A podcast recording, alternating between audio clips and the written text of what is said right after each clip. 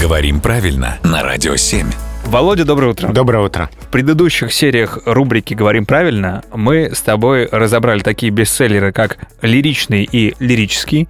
Разобрали также «Специфичный» и «Специфический». Теперь пришло время романтичному и романтическому. Между ними в чем разница? Помнишь, у лирического и лиричного был счет 3-1. Да, помню. У романтического и романтичного счет 3-2. Отличный, помнится, был матч.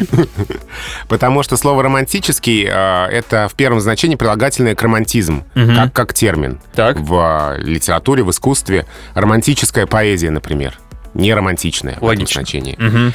А второе и третье значение у слова «романтический» — это мечтательно настроенный, склонный к романтизму, или исполненный романтики.